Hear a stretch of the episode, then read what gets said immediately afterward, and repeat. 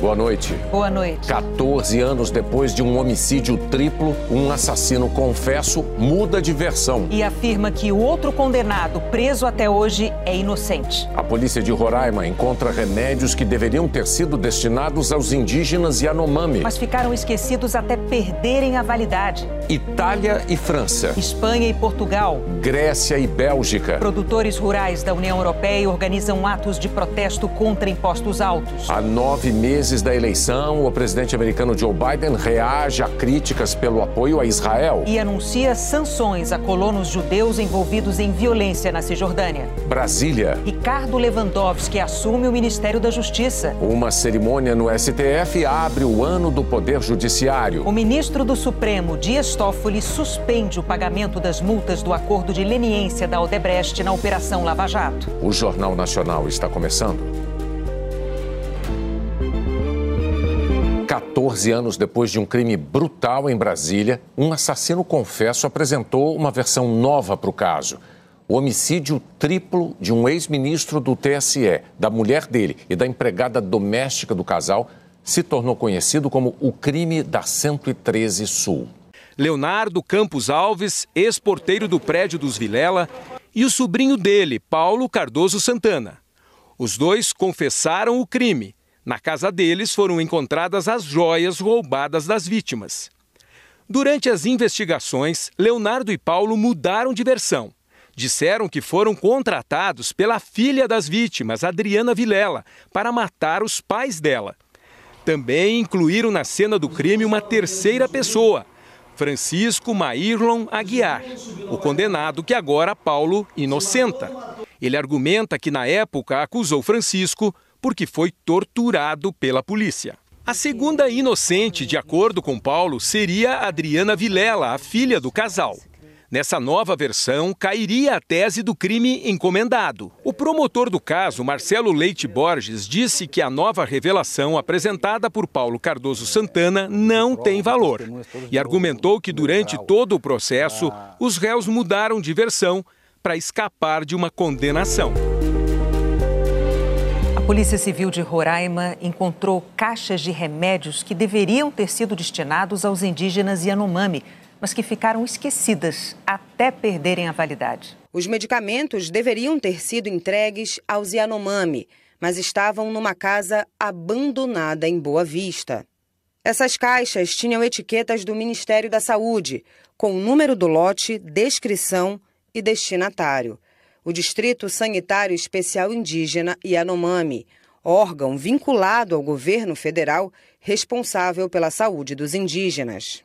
Em nota, a Secretaria de Saúde Indígena do Ministério da Saúde disse que repudia o descarte de medicamentos que deveriam ser destinados aos Yanomami e destacou que os remédios estavam vencidos desde 2021, antes da gestão atual assumir.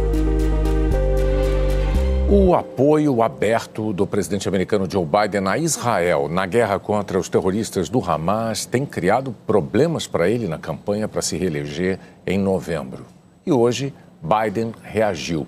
Ele assinou um decreto que impõe sanções a colonos israelenses que atacarem ou que intimidarem palestinos na Cisjordânia.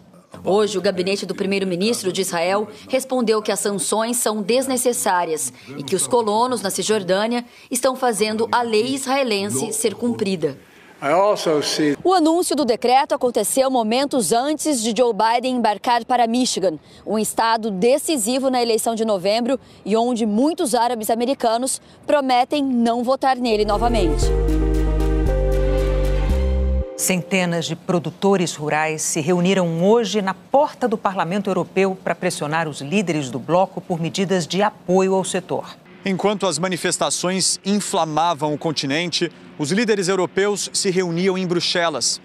A presidente da Comissão Europeia prometeu reduzir a carga administrativa no setor agrícola, que encarece os custos de produção.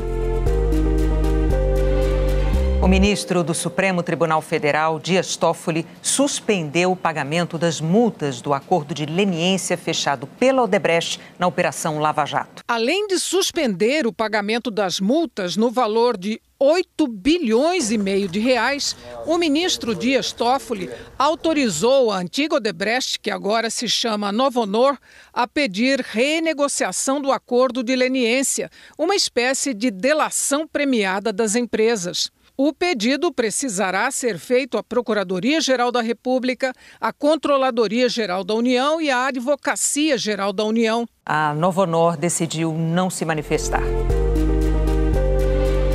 Ricardo Lewandowski tomou posse hoje como novo ministro da Justiça e Segurança Pública. O novo ministro apontou como caminho uma maior integração entre os governos federal, estaduais e municipais, mas não detalhou como vai funcionar o que chamou de esforço nacional para combater o crime organizado.